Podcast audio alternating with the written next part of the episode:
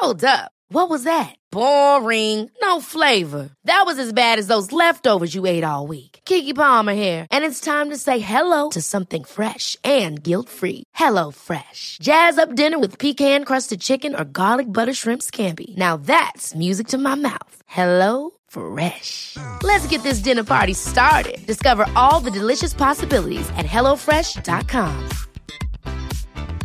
Spring is my favorite time to start a new workout routine. With the weather warming up, it feels easier to get into the rhythm of things. Whether you have 20 minutes or an hour for a Pilates class or outdoor guided walk, Peloton has everything you need to help you get going. Get a head start on summer with Peloton at onepeloton.com. Here's a cool fact a crocodile can't stick out its tongue. Another cool fact you can get short term health insurance for a month or just under a year in some states. United Healthcare short term insurance plans are designed for people who are between jobs, coming off their parents' plan, or turning a side hustle into a full time gig.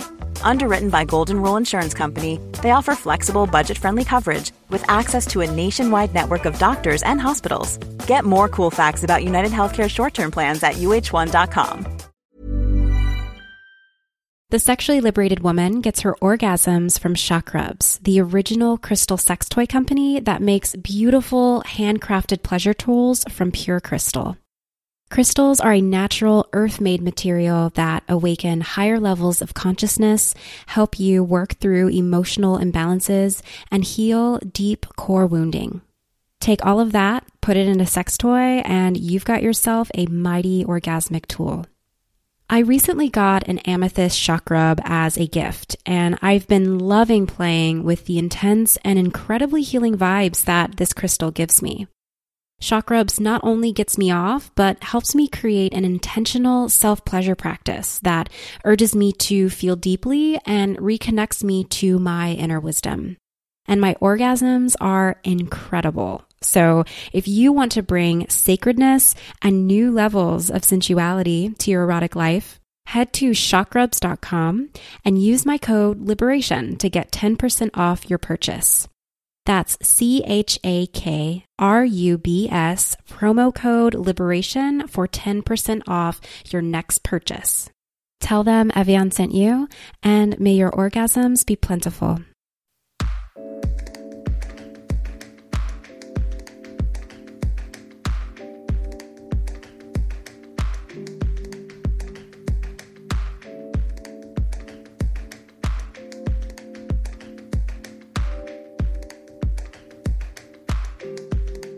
Hey everyone. I'm Ev'Yan Whitney, and this is The Sexually Liberated Woman. Today, I'm bringing you an amazing, important, soul healing conversation about pleasure and Black sexual liberation with the babes behind Afrosexology.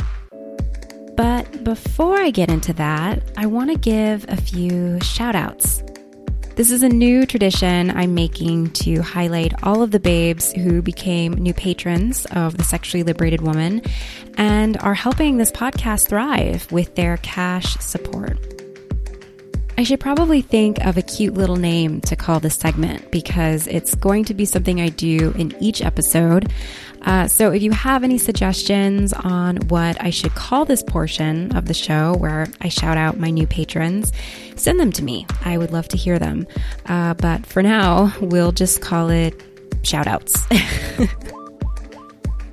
okay, big love and shout outs to Sarah D, Jasmine E, Samantha J, and Marina M for becoming patrons of this podcast and for supporting sexual liberation. Yay, thank you.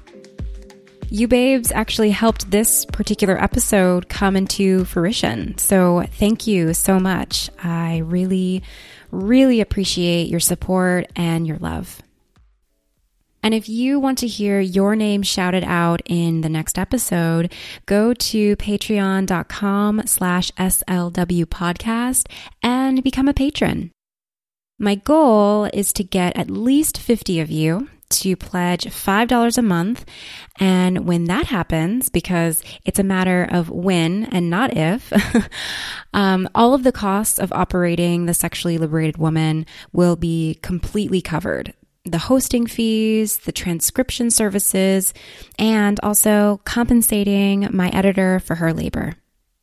So, if you love the show, I would love to have you as my patron. Or if you'd rather make a one time donation at an amount you choose, you can go to paypal.me slash sex love liberation. And thank you. Thank you so much. I literally could not do this show without your help and your support and your precious coins.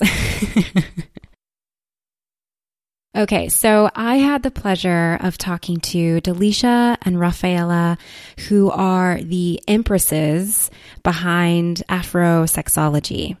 They do incredibly important and empowering work around educating, liberating, and healing Black sexuality by centering Black women and femmes' sexual pleasure. I literally say this every episode, but this conversation is so good. Like, you know, when you're sitting in church and the pastor starts speaking a particular word that hits right in the innermost part of your soul, like just in the right spot, and it fills you with the Holy Spirit. This episode is like that, minus the patriarchal colonial religion. Dalychia actually said something during our conversation that really, really struck me. Uh, I'm going to paraphrase a little bit. We as Black people are meant to do more than just survive. We are meant for more than just fighting anti Blackness. We deserve to live lives that center our joy and include our pleasure. And we can use the centering of our joy and our pleasure as an act of resistance. And yeah, that has stayed with me ever since we spoke. I think about that, that idea of pleasure as an act of resistance a lot. As a Black woman whose very existence is an act of resistance, as a Black woman who is constantly underneath the weight of white supremacy and racism and misogynoir, as a Black woman who struggles to feel like her life matters on a daily basis, this episode was a balm on my spirit. And if you're someone who identified with anything that I just said, this episode will be medicinal for you as well. And if you don't identify with any of that, i.e., you're not Black or a person of color, we got some stuff in here for you too. I also want to give you a heads up about something. We had a few technical difficulties going on that you'll likely hear during our conversation. As I was reviewing the audio, I considered just redoing the interview entirely so that I could get the sound super crisp and clear for you guys. But the conversation was just too good, and I opted to keep it as is. So, my apologies for the funky noises. The quality of the sound might not be the best, but the quality of the truths that Rafaella and Dalychia were speaking is A1, like chef's kiss, perfect. Enjoy, get your life. Black Lives Matter.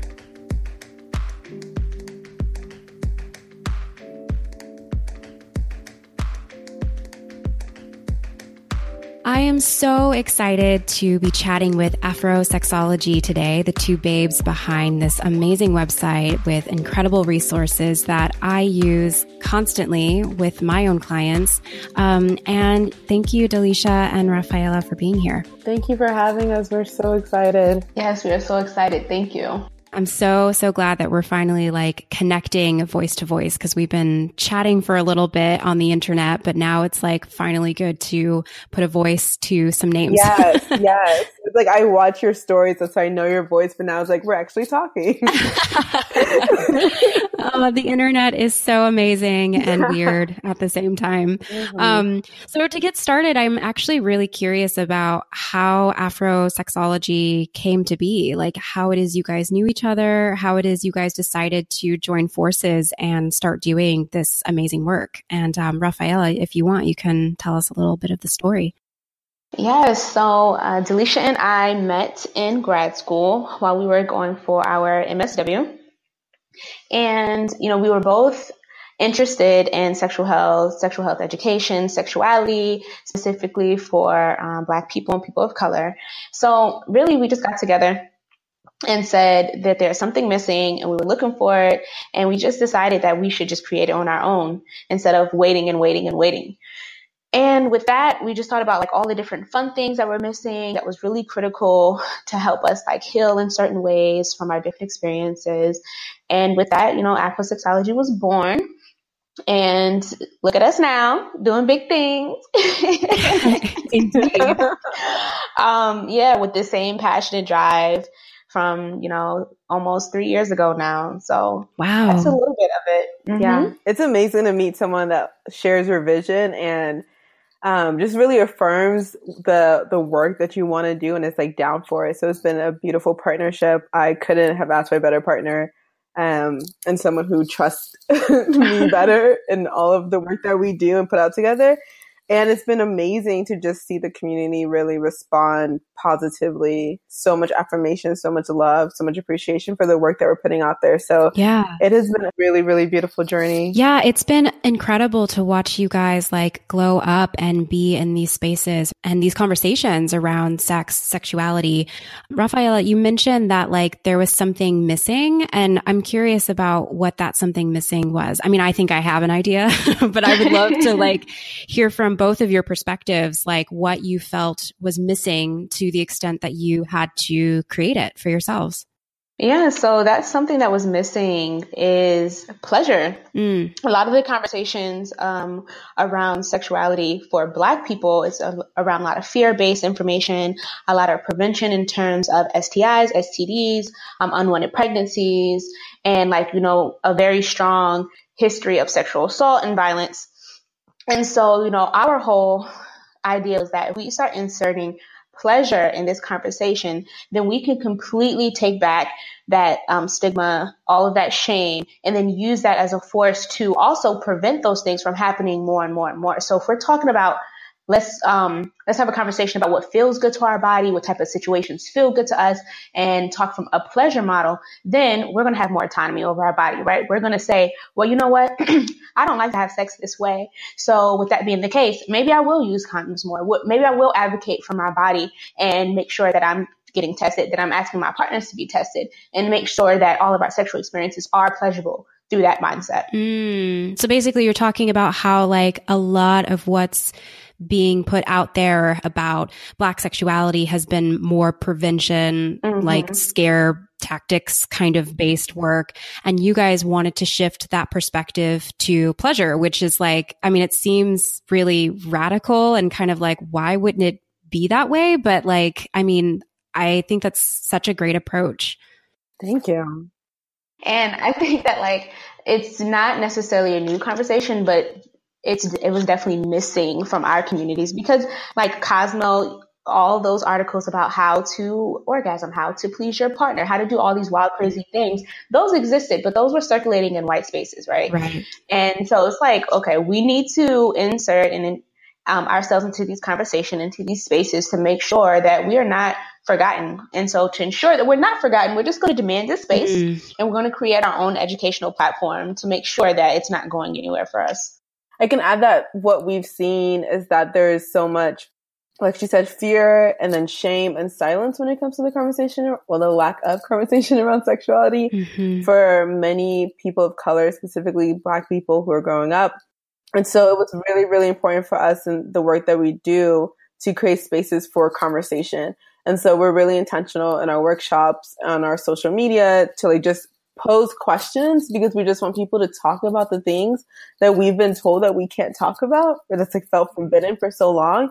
And just from all of that, um, all of the conversations that we've seen spark out of the work that we've done, it's been really affirming to see that people want to talk about this. People want to be affirmed. People want to say something and have other people affirm that like they're not the only ones thinking this or going through this. People want to sit and be in community with people who look like them and have and share their experiences and to just really feel connected. And so it was so often that when I was in spaces with uh, black people that it was always around trauma, that it was like us coming together to, to get a plan to protest, us coming together to grieve, us coming together to like vent about microaggressions and all the stuff we're dealing with. And so to create spaces that intentionally center our joy and our pleasure has been really, really powerful um, and important in our work. And it's something that we try to center in all of our work. Mm.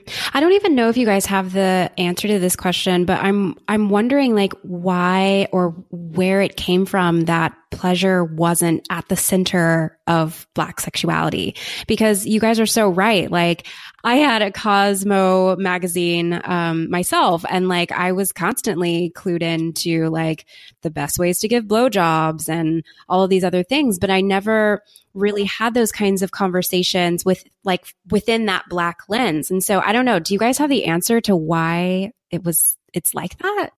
Uh, yeah. So when we go back to intergenerational trauma and just like the history of black people specifically in America in slavery, there was a lot, we lost control of what happened to our bodies. We were overworked.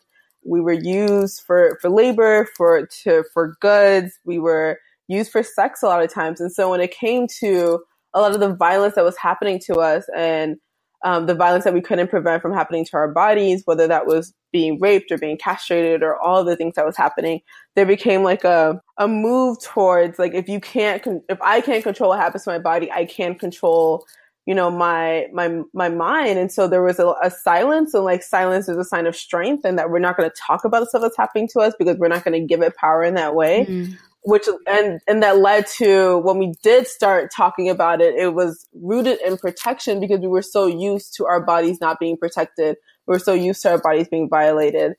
And so from the the black lens like the silence and the the fear has come from the the, the reality that our bodies are oftentimes abused by other people. And i think like from a white supremacist lens there's a lot of different reasons why they want us to feel like we're hypersexual because it justifies the violence that they do to our bodies. Yeah. And so there's all those things that are happening. And so when it comes to Cosmo, I'm like, well, who is Cosmo written by and who's it written for? right. you know? But I will say that there have always been black people who have held on to our sexual liberation. So right after black people were were essentially freed from slavery, you kind of saw like a split in the community where there was when it came to like music. There was a split and you saw like music where people became, went into the church and it became gospel music. And then you saw jazz, um, and blues come up. And so in the blues music, like the women were talking about being sexually free. They were talking about drinking. They were talking about having husbands and boyfriends and girlfriends. And they were really holding on to this narrative that we don't have to feel like we need to fit into this white norm of like purity and um, just really trying to be virginal and trying to reject a lot of the stereotypes that they've given us. We can redefine sexuality for ourselves. Mm-hmm. And so there, and I kind of see a similar thing with black musicians today and black artists. Yeah. Um, black writers who have just really been like upfront about their sexual desires and their sexual needs. And I, I just remember like growing up and hearing my neck, my back for the first time. And that was like, you know, like affirmation that like, yes, I can get my pussy licked. And no one was talking. Yeah. And so there's always been people who have been trying to celebrate black sexuality, specifically black women, but it hasn't been put on the forefront. It hasn't been mainstream. It's kind of been like, oh, you artists, you, you people over there, like that's your thing. You're you're out of the lines already. You're already living off the box. Mm. And so hmm. we're just trying to make it a more mainstream conversation. Yeah. It's interesting that you bring up the music piece because I know that like one of the reasons I wasn't allowed to listen to rap R&B, hip hop was because of how sexual it was. And I mean, like, I get it from my parents' standpoint. Like, you know, I was 13, 14, 15, probably shouldn't have been listening to My Neck, My Back by Khia. But at the same time, I do wonder, like, what it would have been like for me to see that kind of music and those lyrics as a way of I guess embracing black sexuality rather than it having like having it be this like dirty, explicit, like some somewhat pornographic type of way. Like it's re- it's really interesting that you bring that up because I mean I was completely immersed into that culture as well. And um but it I, I didn't see it from that place. I didn't see it from like this is these are black people using their sexual agency and being proud about that. I think that's really interesting yeah, I think we're, I don't want to say we're just coming to this era because I don't, I don't, I mean, history tends to repeat itself, but I, it feels very new to me that we're in this like anti-respectability politics space. And so what happened when you when you're giving when the black community is giving all these messages about like oh you're hypersexual and you're sexual deviant and you're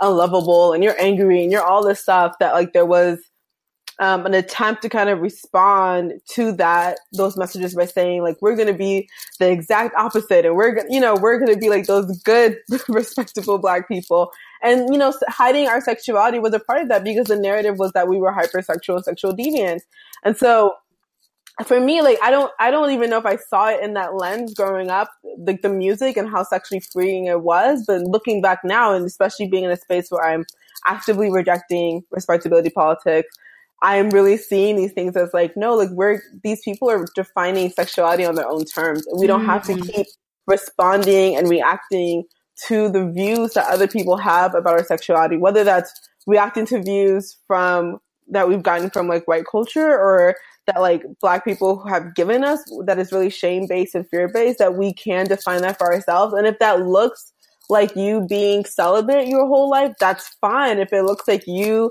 having sex with on stage in front of 500 people with 10 different people, that's fine. But you get the space to define that. We don't have to keep, um, reacting to what we've been told that we are because at this point we realize that like no matter what we do, they're going to treat us how they want to treat us. So we might as well just like really feel it for ourselves and do what we want to do.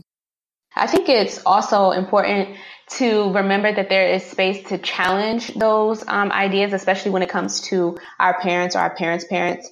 They were making like jazz music and how a lot of the artists were talking about their lovers and all this other stuff well, you think back to it and everyone's talking about, oh, this is baby making music, but it was like, it was like slow R&B music. It was also music from the seven, from the sixties, the seventies. But most of the time when you have like that negative connotation of sex and music, it's about rap music, right? So it's just like, let's talk about it because the same music that you were jamming to talked about sex and sometimes sex outside of marriage or t- like someone cheating on a spouse or whatever the case is. So just because it sounds a little different doesn't mean that the message is still not there. I totally resonate with that because I remember my parents being very adamantly against me listening to rap and hip hop and stuff, but they were okay with me listening to, you know, Stevie Wonder, which I mean, it's not that his music was like, you know, purely sexual, but I do remember some songs that he sang about making love and things like that. And so like I and I think the way that my parents excused it was like, well, he's talking about love between a man and a woman who are married. Um, but it's interesting how like they were able to put that like impression on it when I mean maybe he wasn't even singing about two married people, man and a woman, you know, like maybe he was talking about kind of the same ways that um, rap artists are accessing their their sexuality. I mean, we will never know, right? But like, it's a really interesting thing to put into perspective. Yeah. yeah. I definitely remember when I growing up and like my aunts and my uncles and my parents like dancing to next too close and as I got oh older, oh my god, that song! And I just loved the song as a kid. And as I got older and I heard like understood the lyrics, I was like, oh my, you people! Can we like talk about that for a second? Because I remember dancing to that song in middle school and high school. Maybe not middle school. It might have been like early high school. So maybe like when I was a freshman or so. And I remember that was the jam. Like anytime that song came on, people were on the dance floor. And I, and I was, I was kind of raised under a rock because I was uh, homeschooled for a time. So I didn't really understand boys and penises and all that kind of stuff because my parents didn't really teach me about that stuff. and I remember like dancing with boys on the dance floor. And I noticed that when this song came on, that's when they started like humping me more like fiercely. And I was like, what is going on here? Like the song, I mean, it's a good song, but it doesn't like slap. You know what I mean? and so then like I would say like maybe, gosh, I'm kind of embarrassed to admit this. I'd say maybe about four years ago, I really listened to the lyrics. It came on like on a playlist that I was listening to. And I was like, holy shit, they played this in high school, like amongst 14, 15 year olds. Like this was okay. Like so real because I remember like singing the words, like knowing all of the words, singing it. You're making it hard for me. And I'm thinking like, oh, she's making it hard for him to like resist her oh my God. because she's so gorgeous.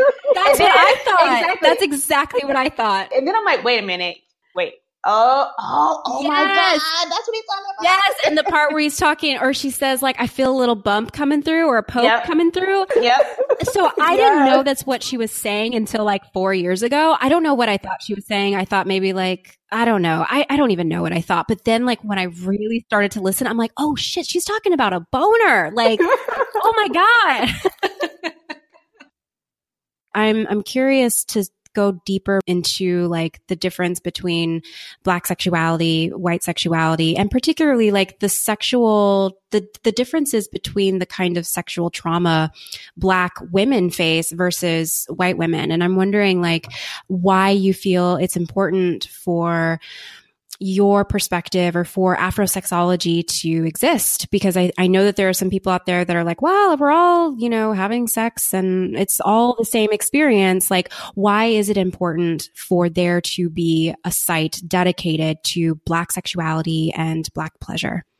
Yeah, so the the response that I I usually give is that we understand that black people have a different relationship than white people when it comes to the police. We understand that black people have a different relationship than white people when it comes to education, our school systems, when it comes to our neighborhoods, when it comes to money, economics, all of these different things because there have been institutional um, systems of oppression that have controlled or limited access to certain things. And so if we understand that we have different relationships to all of these things, then usually people can follow, especially with the police, but you know, some people can't.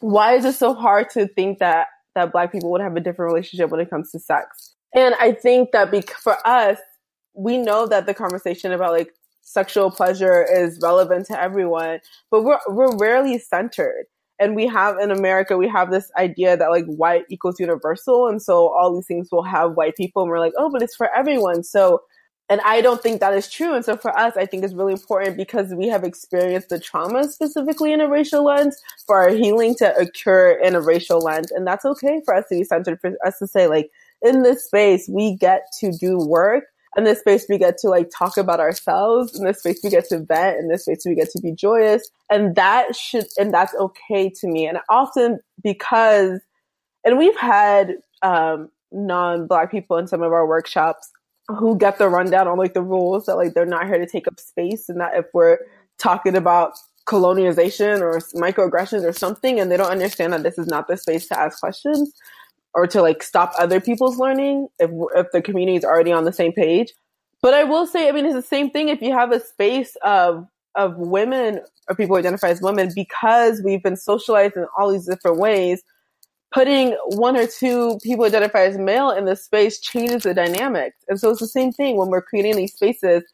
Um, putting a couple of white people in that space changes it. Mm. changes the conversations. It changes the way that people are going to carry their bodies, let themselves be free, because we have to be on the defense so many times in so many spaces in our lives when it comes to white people that this is not a space where we're talking about our bodies or we're talking about our sexuality, we're talking about pleasure, that I don't want people to feel like they have to be defensive here. I want people to feel like they can let go and just be vulnerable and be open and to be honest. And so I think I think it's really important for us to have specific conversations about the messages that we've received around black sexuality, that black men have these big dicks, that black women are known for these big asses, that we're hypersexual, that we're unlovable, that we're not beautiful, that we're like all of this stuff is unique to like we're the ones who are getting these messages mm-hmm. everywhere. And so for us to create a space to say like we want to talk about this, we want to unpack this, and then we also want to redefine, reimagine, talk about sexual fantasies for me, I don't, I think it is a really powerful um, space to be able to create. And I think it's really important that we, we hold on to that and not feel like we have to apologize for wanting to center ourselves. Yes. Oh, thank you for saying all of that. Um, I so appreciate that. I so appreciate that you guys are making the space for black women to center themselves when it comes to pleasure and sexuality. Because I mean, when have we ever been able to do that on like a on a big scale? Or like when do we even make that kind of time to do that for ourselves? Because everything about our lives is telling us or uh, the people around us are telling us that we don't matter or that like our bodies are don't belong to us in some capacity. And so the work that you guys are doing is incredibly radical. And I'm also thinking about like the intergenerational trauma that you guys are helping to heal because you're giving Black women um, and femmes the ability to finally tap into and hold space for their sexual identities. Yeah, and one thing I do want to mention because I, w- I was thinking about a couple months ago, a couple years ago, I don't know. But there was this video of someone who watched something we did or read an article, and it was a white woman on YouTube basically saying, you know, well, everybody has sexuality and we all have the same type of experiences. So I don't know why this is so I don't basically she's saying like she doesn't know why this was so special. But in that same segment, she literally said that and anyway, you know, black women can't be raped anyway what? because they're so sexual. Oh my god! And exactly, and this is this is a real thing. This is a real thing that people believe, and because they believe it, is why the message has to be different. Because it's not the same. Yes, we may have very similar experiences because sexual assault does occur. We know that to be true. But when you're sitting here saying that well, she, you can't be raped anyway because you're a hypersexual person. So maybe you wanted it, um, or maybe maybe the message is like your body's just not important enough to say that rape meant anything to you that is damaging to you. It's like just another indication of where we are in society and why this messaging is so important because it's just it's just really sad how you know people want to say that everyone is like on an equal playing field, everyone matters. Um, but then in the same token, you do things consistently. You put things into action. You have policies, you have laws, you have all these things that contradict that every single day. Mm. So yeah, I just had to add that in because I was just thinking of that woman, like, girl, bye. This that is crazy. Oh my God. How did you guys not like go off? Because I would have been like, where does this bitch live? What flight do I need to catch to go over there? Like, who says something like that? Like, it's one yeah. thing to be like, oh, you know, why do everyone's sexual? Why do you need to center yourself in this way? It's another thing to completely say that, like, essentially, at least what I heard you say is that she was saying that you deserve to be raped because we're over sexualized. Like, what the fuck? How do, how do you guys, um, I'm, I'm curious about, because I mean, obviously you're speaking to and centering Black folks, Black women in particular. I'm curious about like what happens when you have people who speak up, white people in particular, who try to discredit the fact that you're centering yourself or, or centering Black sexuality in this way. Like, how do you take care of yourselves? Um, so I, I am here, like, I didn't even watch the YouTube video. I found it. I think I shared it Rafaella and I was like, I'm not, I'm not doing this because I made a, a commitment to myself maybe two years ago that I was actively divesting from putting my energy into whiteness. And so I really do like I was like I'm there's certain conversations that I'm not even entertaining and having anymore because this is this is about you and you have to go do the work and I need to conserve my energy for my people because we also need to do the work. And so for me, um, you know, like I, I have like all these like inner dialogues of like things I want to say. And so I'm just like, but this will require a lot of energy to do this. So I usually will write things out and just try to really not spend my time working on helping white people to understand why we need to do this. I've done that. I mean, I grew up in a predominantly white schooling education system. I've been the one black person in class when someone's defending slavery. Like I've had like so much of my life was on this basis of like, oh, they just don't understand. And if we have these conversations, then they're going to think differently. And I've come to understand that like, that's just not my calling. You know, for some people, like that's where their energy can go. But I've had too many conversations throughout my life with white people about racism and to not see them change to where I'm like, why would I keep doing this? This is, this is actually harming me and I'm the one who's losing sleep and I'm the one who's stressed and I'm the one who's being anxious and having these like intrusive thoughts go through my mind that I can't let the situation go and they're fine and they're fine. And so I have really like stopped putting my energy into people who aren't like if you're not talking about liberation, then like I don't really feel like wasting my energy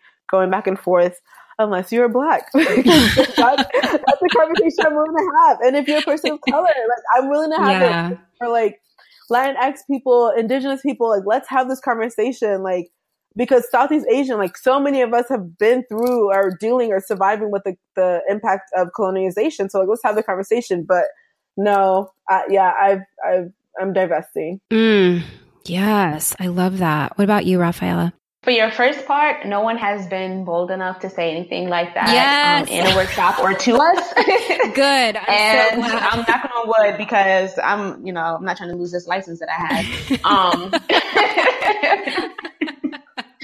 definitely don't want that to happen.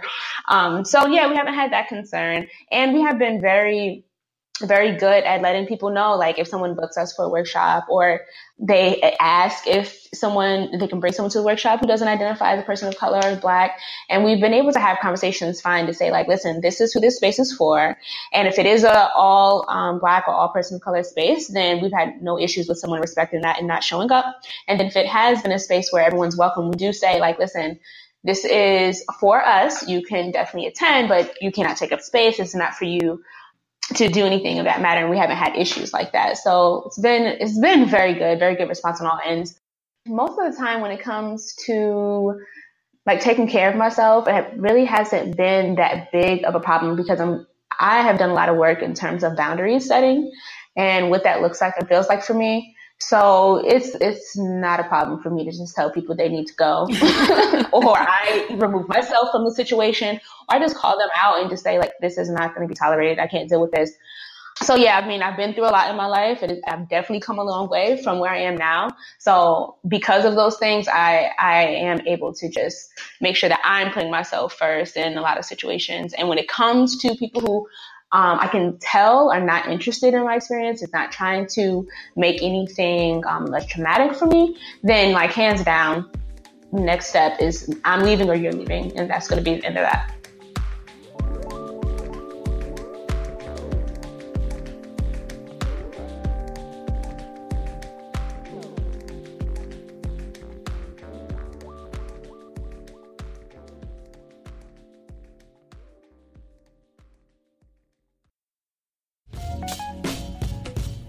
The Sexually Liberated Woman celebrates sexual liberation.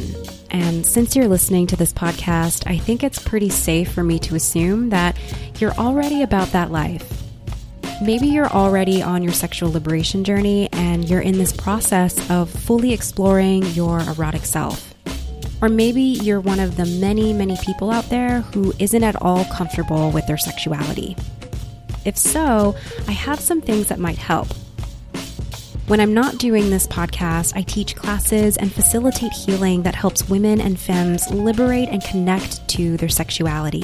And I've created some awesome resources to help them on their journey. There's a sensuality course that guides you into reconnecting with your sensual body one day at a time. There's a digital workshop I lead that teaches you how to use sensual selfies as a way to heal and celebrate your sexuality there's also my sexual liberation and healing practice, where I help you step out of shame and into erotic empowerment via one on one mentoring, counseling, space holding, and fierce accountability. So if you want to be sexually free, go to sexloveliberation.com slash shop and start your sexual liberation journey. That's sexloveliberation.com slash shop to awaken your sexuality. I absolutely cannot wait to witness your blossoming, and I'll see you there.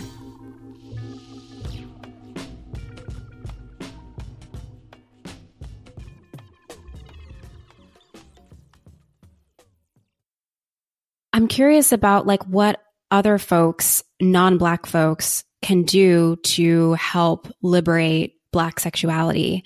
Um, yeah, what what comes to mind when when I ask that question? And Dalychia, you can start if you want. Non-black, but people of color, or I'm I'm thinking about like anyone who doesn't identify as black, and but but I suppose I'm I mean I guess suppose just to be you know specific sure let's let's talk to white people for a second like what can white people do to help liberate black sexuality I think my my answer to white people when it comes to like liberating anyone is to really do your own inner work. So I find that people of color are actively creating spaces to heal, to like unpack capitalism, patriarchy, like all of these things that are have affected us, that have made us feel like we're less than, that have made us feel insecure, that have told us that we have to lift ourselves up by downplaying or oppressing other people. And I think that like white people are also not doing that self reflection and that work. Mm. So, like, as I'm hearing all these stories about like white people who are calling the cops because they saw someone sleeping on campus or they saw someone leave, I'm like, why?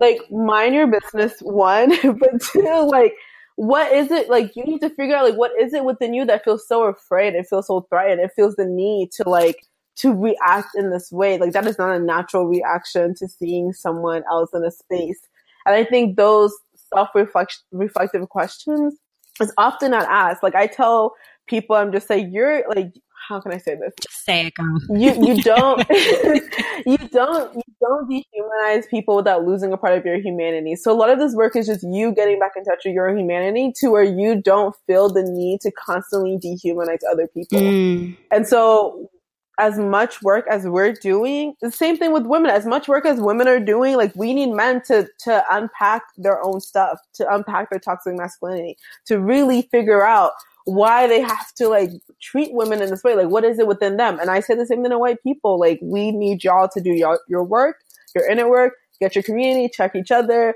Like, and that is going to be enough because so many times we're reacting, we're having to deal with, respond to, survive through your shit. It's mm-hmm. your stuff. And so if you can work through your stuff, we won't have to keep doing this. Right. We don't, like, this isn't, this work isn't, I mean, this work is fun for us because we're centering pleasure, but like, it's not fun surviving and living through all of this stuff. And so, the biggest thing you can do is really just like get your community and like heal your people. Mm. Get your shit together, white people. Yeah, um, thank you so much, Dalychia, for saying that because my response was not it's not my work to do for them and they need to figure it out. So, you know, there's a lot of information out there. That's real. That's um, real. So do that. Take care of yourself and leave me out of it because when y'all take care of yourself, y'all end up plummeting on other people. So what was it three times in one day we had like news headlines talking about white people calling the cops on black people just living, just living their lives. And I was having that conversation with Dalychia, like with this situation specifically um, on campus, like how do you instantly just go to the police? Like you don't have like a security officer, you don't have like an RA, you don't have someone who manages the building that you say, like first of all, I don't even know why it bothers you. I would just walk to my dorm room minding my business. Wouldn't even right? I wouldn't even pay attention to that.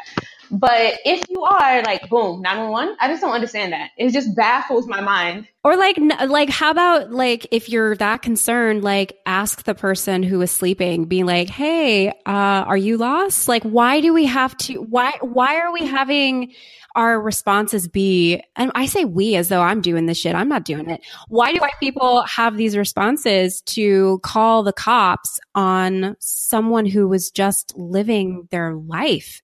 It's power and knowing that they can and that the police will show up. Because my other question is, after you hear what the complaint is, how do you still show up? That's what I'm saying. I was thinking about that today. Like how many times I've called the cops on some drunk asshole outside of my street and they don't show up. But like for some reason, the cops pull up when some white woman is reporting a black woman sleeping in a dorm. Like what Right. Cause she couldn't possibly be there. And that's exactly what I was going to say. How many times in really poor black communities, they know if you call the police, they're never going to come. But you call about someone grilling in a park, sleeping on a bench, making noise, listening to the radio and sirens. I just, it just baffles me. But it does come down to power. So I guess it's really not that happening because we know it's a tactic. Right. Yeah. And it is, it is connected to our, our bodies and our sexuality, right? Because if we're so we're having to navigate and survive and, and deal with our bodies being policed all the time. Like I can't sleep here. I can't sit here. I can't walk here. I can't breathe here. And so if we can't, if we're constantly trying to like figure all of that out, like how am I supposed to stay here and talk about my sex life? How am I supposed to stay here and like talk about pleasure and my body and the things that I want if I'm so afraid to even do the things that seem harmless. It seems harmless to say like I'm taking a nap on finals week. Like this is the end of the semester, finals week. Who knows when that person like is up all night pulling on night. It's like I have 20 minutes. I'm gonna take a nap right here, and then the police is called on you.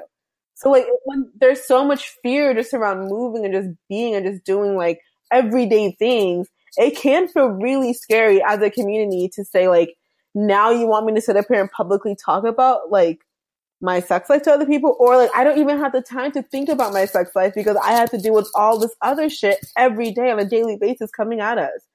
So it, yeah, it's a lot and it's it's connected and it's connected to us not feeling like we have agency and power over our body and over our lives. I that's actually a really great place to segue because I wanted you both to, I guess, talk to the black people and, and I guess, you know, the people of color, the women of color who are like, yo, I'm tired. Like I am doing so much emotional labor. I am dealing with microaggressions, racism on a daily basis.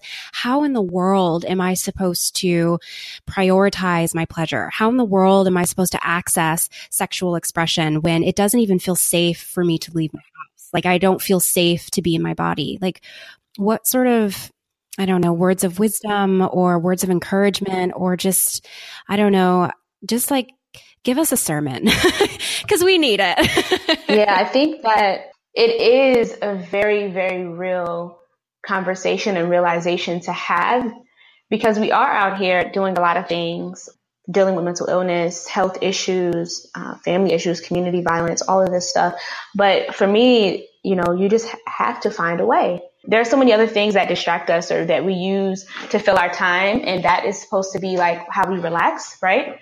Um, sometimes we may just be just killing idle time or doing something really numbing or something we're not really invested in. So how can we pay more attention and be intentional about those times that we can just pull maybe just even a little bit? It's like, okay, instead of binge watching three hours of, you know, Netflix, maybe 30 minutes or one hour of that time we can do something that's really pleasurable to our bodies that feels really good like we're taking care of ourselves because it's not always about um, you know, got to go to a fancy spa and spend fifty, hundred dollars on all of this stuff. But what really makes you feel good and take care of yourself? Because that's important too. We want to be here. We're going to be here. So how can we make sure that we're in the best condition as possible? So if that means like actually making that doctor's appointment, yeah, let's do that. If it means like, okay, I'm just going to start off by trying to drink eight glasses of water a day when I usually drink sodas. Okay, let's give that a shot. So just really taking the time to insert those little things. And if you can throw in masturbation, yes, as one of those things, yes. then definitely recommend that because you know, as we know, there are so many health benefits, so many um, mental health, physical health benefits that comes along with it. Then that's something that you can really have fun with and explore your body with. That doesn't take you outside of your house. Now you can if you want to, you know, you can. but if you are really, you know, dealing with a lot of responsibilities, you can do it in the shower. You can do it in your bedroom. You can find some private time and really explore your body in that way and release a lot of tension, a lot of stress. So I think that's it. We just have to make sure we're being more intentional with our time because there are some gaps, right? We make it seem like we're busy, busy, busy all the time, but there are some gaps. Recognize that and realize how can we replace some of those things with more healthy behaviors. Oh, I love that. What about you, Dalychia? Yeah, um, to all of my black people, I just want to say that we are meant to do more than to just survive. And so much of what's been given to us are just like survival tactics, and so much that we're we're doing is just trying to survive day to day. But I want us to, or we want us to like to thrive. We want us to to live a, a beautiful and healthy and pleasurable life. And so, you know, we we're based in St. Louis, and when Ferguson protests were happening, and I was involved, I like saw like a a different like a change in me. Like it was you're going out every night, you're protesting in front of cops, like in the day you're in these meetings strategizing, you're training, learning all these different tactics. And it just felt like you're like my body was just so on guard. Like I was just so tense. And I felt this uncontrollable anger all the time. And it just became so hard to say like, I'm directing this anger towards white people only. I mean, it just, it infused into all parts of my life. And I was like yelling at friends and I was yelling at my lover. And I was just like, this very, very like angry person. And I was like, this is not sustainable. And that anger is justified, but it will, it's not sustainable. It just isn't sustainable. And so for me, masturbating every day when I would come home from like whatever we were doing, uh, whatever tactic or come home and masturbate to affirm to my body that like I deserve to feel more than just like fighting and to feel like on the defense that I deserve to feel pleasure and love and these really positive feelings that I am loved, that I am in community, that I'm doing this because of my community. And it was just all of these like very, very like for my, my body that like the way that my body was reacting to give it this orgasm on a daily basis to to love on it, to affirm it, to just say like, you're beautiful, you're worthy, you're worth all this. It, it was really healing for me. And so I think because we're in a system that isn't built for us to survive, because we're in a system that gives us anti-black messages on a daily basis, it is even more important for us to resist by centering our pleasure. It's really, it's like even more important for us to say that like, I'm going to, like, no matter, despite all of the bullshit you're throwing me every day, I'm going to choose to live a life that is inclusive of pleasure, that I deserve more than just the shit that you're giving us. And so something that we tell people is, um, is to really like tune in to your senses just to start off and to think about what are the, the things that bring you pleasure, the smells, the sounds, the taste, and how can you bring more of that into your life all throughout your life? So can you make a playlist that you can play on the way to that job that you hate that makes you feel good are there certain um, i'm really into smells and so i am into jasmine right now. And so like i put jasmine sometimes like on my my hand so i can just like smell it throughout the day because it's a really affirming and pleasurable smell for me. What are the different foods that you can keep around like in your bag or take with you to work or take throughout your day to just affirm that you deserve good things you deserve to feel pleasure? And to do that little by little um, throughout all of all aspects of your life and then to really sit down and think about like what do you want for your body? Like what, like more than just surviving and avoiding pain and trauma, which let's, uh, yes, let's work towards avoiding that. But like, what are the things that you can do for your body that affirms your body and makes you feel good? Because there's just so many things that we have to navigate and deal with on the day to day basis. And it's really, really important for you to just make sure that you feel some sense of joy and pleasure throughout your day because yeah, this situation that we're in is it's very hard. to, I tell people, I'm like, just the fact that black people wake up and get out of bed every day is like, I don't even know how. Like, I don't it's even a know radical how. Yeah, it is. Oh, that was a message. I, I think that I'm going to replay both of your answers like every day for the rest of the year as a way to like inspire me and motivate me because everything you said was just like, Oh, it was so good. So good. Thank you for saying all of that. Like I needed to hear it. And I know that um, a lot of people listening probably needed to hear it too. So before I let you go and to uh, like really get into pleasure, since I know that that's what you guys are all about, I'm curious about the things that are giving you erotic joy these days. So okay, so this my my first answer is not as erotic, but this is something that I've been I'm really into right now is communication. Mm. I've been really researching and learning a lot about different communication styles. I am I'm not a I'm not a fighter, like I'm not a physical fighter, but I definitely can have have had in the past a very sharp tongue. So working on just like using more loving language has been really important to me, but also my internal dialogue. My internal dialogue is the voice of white supremacy. Mm. So I've just been really working on like journaling a lot more and like affirmations and just really trying to like counter that internal dialogue that I have that keeps me rooted in fear sometimes, um, that keeps me from doing things that I want to do. Yeah. And then working on like externally trying to give more compliments and affirmations to people in my life, um, speaking in a more loving way. My partner and I both are like really sarcastic when we joke, and I'm just like, "Are we being mean? Do we need to like after we do this, like, can we sit down and like give each other affirmations?" so I'm just like, trying to be more in tune with my my tongue because I um I'm you know going back to intergenerational trauma. I think like as like one thing that was taken away from us was our bodies. Another thing was like our our right to communicate in, in the way that we did before, and just that we've learned a lot of communication styles that are replicating oppressive ways that people have like talked or taught us to talk. And so just like trying to remove shame and fear from my, my language has been something that's been really interesting to me is taking me down a, a beautiful rabbit hole. Um, and I feel it makes me feel more positive. I feel more erotic and joyous throughout my day when I'm catching myself and countering those messages and just working on being more intentional with my tongue. Oh, I like that. And it also the little double entendre.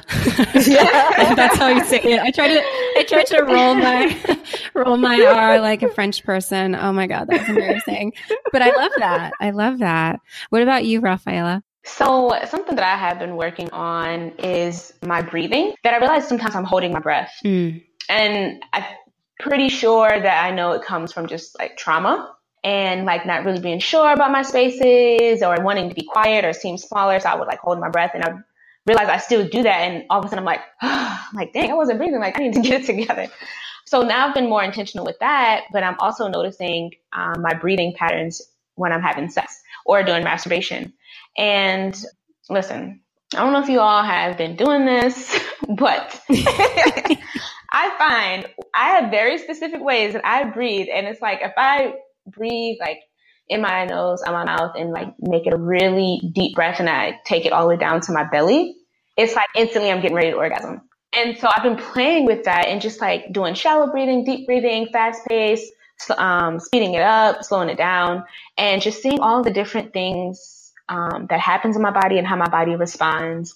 So that's one thing I would say has been has gone from recognizing it as something I did as a response to trauma and how that had transferred into sex play with myself or with partners and really just playing with that a little bit more and, and really noticing that it was something impacting me that I had no idea about. So it's been really fun to say the least. I love that. Thank you both for for sharing what's giving you erotic joy because like as important as it is for us to have conversations about dismantling sex negativity, particularly in black sexuality, um, it's just as important for us to talk about what's giving us joy, what's giving us erotic pleasure and um, the things that are helping us to find that kind of erotic pleasure. So I really appreciate you guys uh, sharing those things with us. Thank you for the space to allow us to share. Thank you for that beautiful question.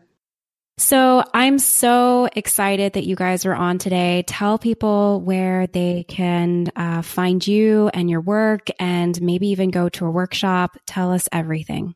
So, hey everyone, we're Afrosexology. You can find us everywhere under Afrosexology. We are on Facebook, Instagram, Twitter. So if you just type in Afrosexology, we will instantly pop up. So go ahead and hit that follow button.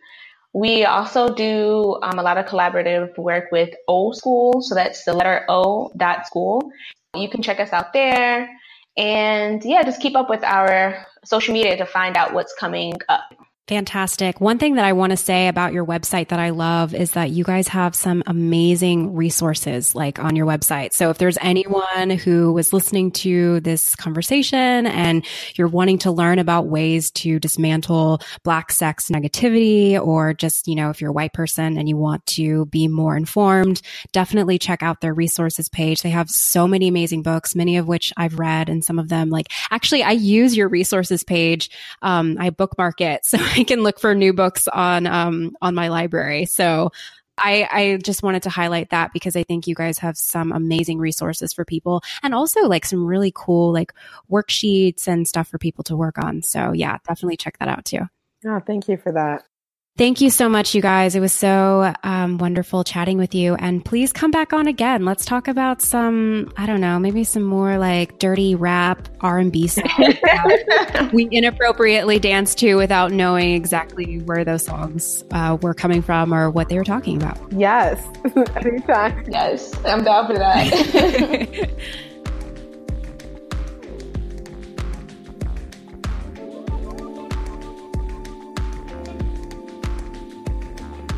The Sexually Liberated Woman is produced, edited, and designed by me, Ev'Yan Whitney, with editing help by Justine McClellan. If you love this podcast, I'd love it if you left me a review on Apple Podcasts.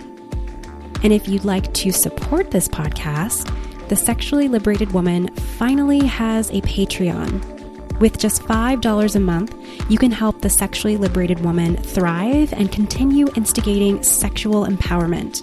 Just go to patreon.com slash SLW podcast to donate and become a patron. As for me, you can find me on my blog, sexloveliberation.com, and on Instagram at evian.whitney. Thank you so much for being here, and I'll see you in the next episode.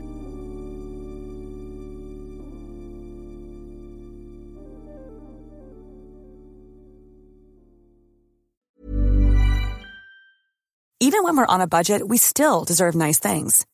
Quince is a place to scoop up stunning high end goods for 50 to 80% less than similar brands. They have buttery soft cashmere sweaters starting at $50, luxurious Italian leather bags, and so much more. Plus, Quince only works with factories that use safe, ethical, and responsible manufacturing.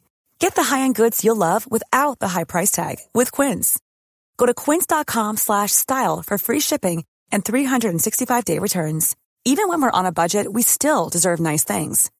Quince is a place to scoop up stunning high-end goods for 50 to 80% less than similar brands. They have buttery soft cashmere sweaters starting at $50, luxurious Italian leather bags, and so much more. Plus, Quince only works with factories that use safe, ethical, and responsible manufacturing. Get the high-end goods you'll love without the high price tag with Quince. Go to quince.com slash style for free shipping and 365-day returns. Mom deserves the best, and there's no better place to shop for Mother's Day than Whole Foods Market. They're your destination for unbeatable savings, from premium gifts to show-stopping flowers and irresistible desserts. Start by saving 33% with Prime on all body care and candles. Then get a 15-stem bunch of tulips for just $9.99 each with Prime. Round out Mom's menu with festive rosé, irresistible berry chantilly cake, and more special treats. Come celebrate Mother's Day at Whole Foods Market.